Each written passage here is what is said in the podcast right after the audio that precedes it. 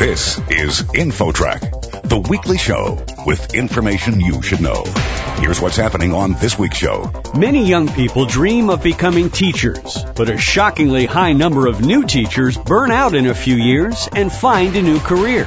We'll have the story. We're really not preparing our young teachers. It's not only a waste of money, but it's a waste of human potential and capital. Then, it's a profession most people dread dealing with, but must at some time in their lives. An expert tells how to clean it up and make it better. We have to revisit the question of what our purpose is. It can't simply be our own profit. We've got to be available to people who have problems regardless how much they have in the way of resources. Those two stories and much more are coming your way on this week's edition of InfoTrack. Stick around. Our show gets underway right after this.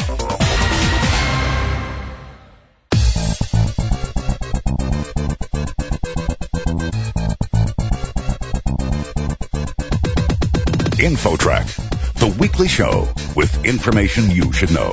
Here's your host, Chris Whitting. Did you know that a remarkably high percentage of new teachers get burned out in their first 5 years and find another career? It's a problem that may be affecting your child's education. With a look, here's InfoTrack's Roy Mackey. Roy? Thanks, Chris. Our guest is award-winning teacher Dara Feldman, who has written a book called The Heart of Education. You'll have a statistic that I found rather surprising. 50% of new teachers get burned out in the first 5 years and end up leaving the profession. Why is teacher burnout such a huge problem?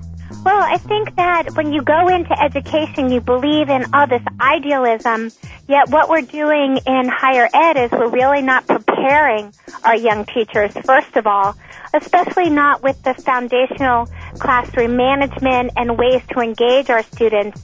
And secondly, there's so much put on teachers you wouldn't believe, and we keep adding things and not taking anything away, with the exception of that joy, meaning, and purpose, which No Child Left Behind kind of left us with. This amount of teacher turnover certainly does have a financial cost to school districts, doesn't it? Absolutely. It probably takes about $40,000 of an investment over 5 years to really help a young teacher learn everything that they need to learn to have that lifelong successful career. And when we make this investment and it's not the appropriate professional development, and we don't create those learning communities of engagement and well-being and appreciation and support, then it's not only a waste of money, but it's a really waste of human potential and capital. Are teachers encountering students who are dramatically different today than they were, say, 20, 30, 40 years ago? Is that somehow contributing to this? Part of my background is technology. I was an instructional technology specialist. And probably 5 or 10 years ago, I would have said, no, not really. But now, because we have our young digital natives, and they really have access to just-in-time learning and things that are meaningful for them, and that they have a greater world view because of that connection and the 24/7 access, I do think that our young learners are very different. I think that they also have higher expectations on the people who teach them because, hey, if you can't keep up with what I can get on my iPad, my iPhone, my computer, then why do I really have to show up and come to school? So I think that's one difference. And I also think that we've been so focused on academic rigor and testing that that meaning and purpose has really been left out of education. And when students aren't being challenged in meaningful ways and given authentic opportunities to show what they know, they're not as happy and they're not as engaged in learning. And you know what happens when you're not engaged and happy in a classroom. Oh, you know what can break loose. So I think it's harder to manage the kids, and that's not really something that's the educator's fault. Their hands are tied because of policy. You mentioned the No Child Left Behind program. I'm assuming the Race to the Top program might be on that same shelf with you, but how do you increase teacher accountability and the desire to measure teacher performance, but balance that with avoiding teacher burnout? If I had the answer to that, I would be on Oprah right now. No, I'm just kidding. I do think that teachers want to be held accountable, and there's a way to balance that accountability and authenticity. When I was coaching teachers in D.C. public schools, the accountability system, and actually it's still there, it was unjust because I had a fourth grade teacher who was excellent. When you observed her, she would have perfect ratings. She was voted number one teacher in the school by all of the students. Yet, when her fourth graders took the DC assessment, they didn't perform well, even though she had moved the majority of her class up 2 grade levels in reading. But get this, she was teaching fourth grade. A lot of her students came in reading on a kindergarten first grade level. So even though she moved them up 2 full years, they were still reading on a second or third grade level and were not able to access the test and be able to read it. So I honestly, in the standardized testing, I don't know. But if we look at the authentic assessments, like their individual reading scores on things like M-Class, I think that would be fairer than on those standardized assessments. Our guest on InfoTrack is Dara Feldman. She's an award-winning teacher and now the author of a book called The Heart of Education, Bringing Joy, Meaning, and Purpose Back to Teaching and Learning.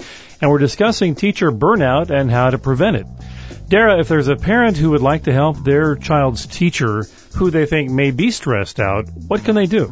I think number one is just words of encouragement. You know, if your child comes home and starts complaining, the teacher's so unfair and I can't believe this happened, instead of just taking your child's word for it, you can hear them and honor them.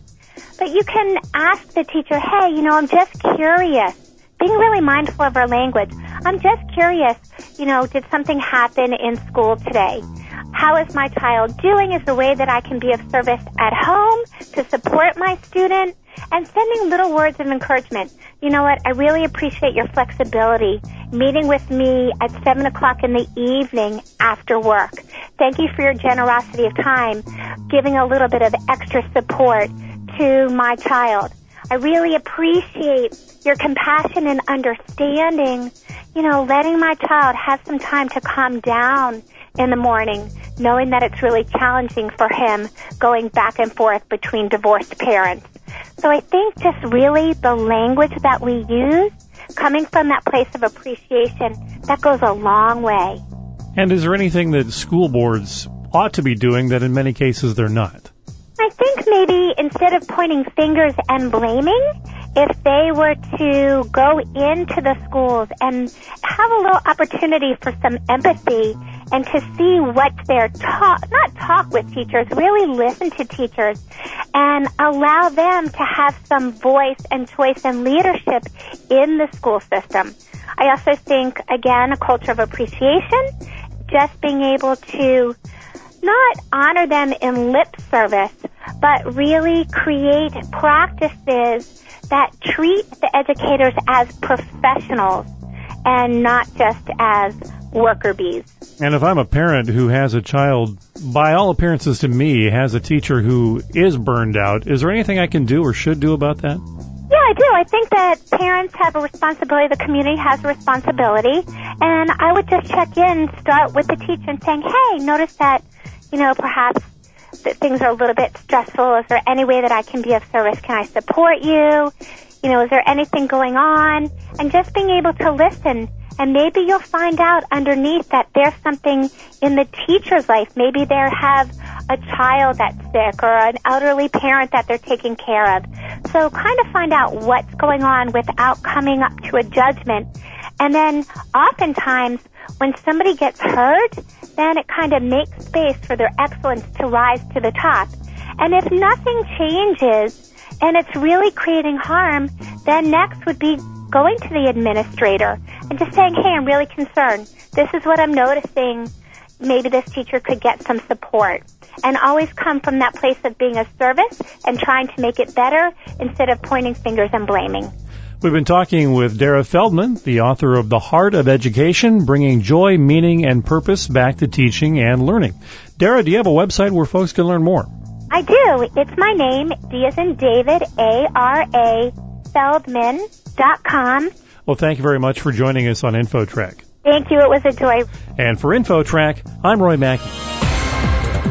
Next, it's a profession people complain about and make jokes about, yet nothing seems to change. An expert tells how to clean it up. Stick around. There's more InfoTrack straight ahead.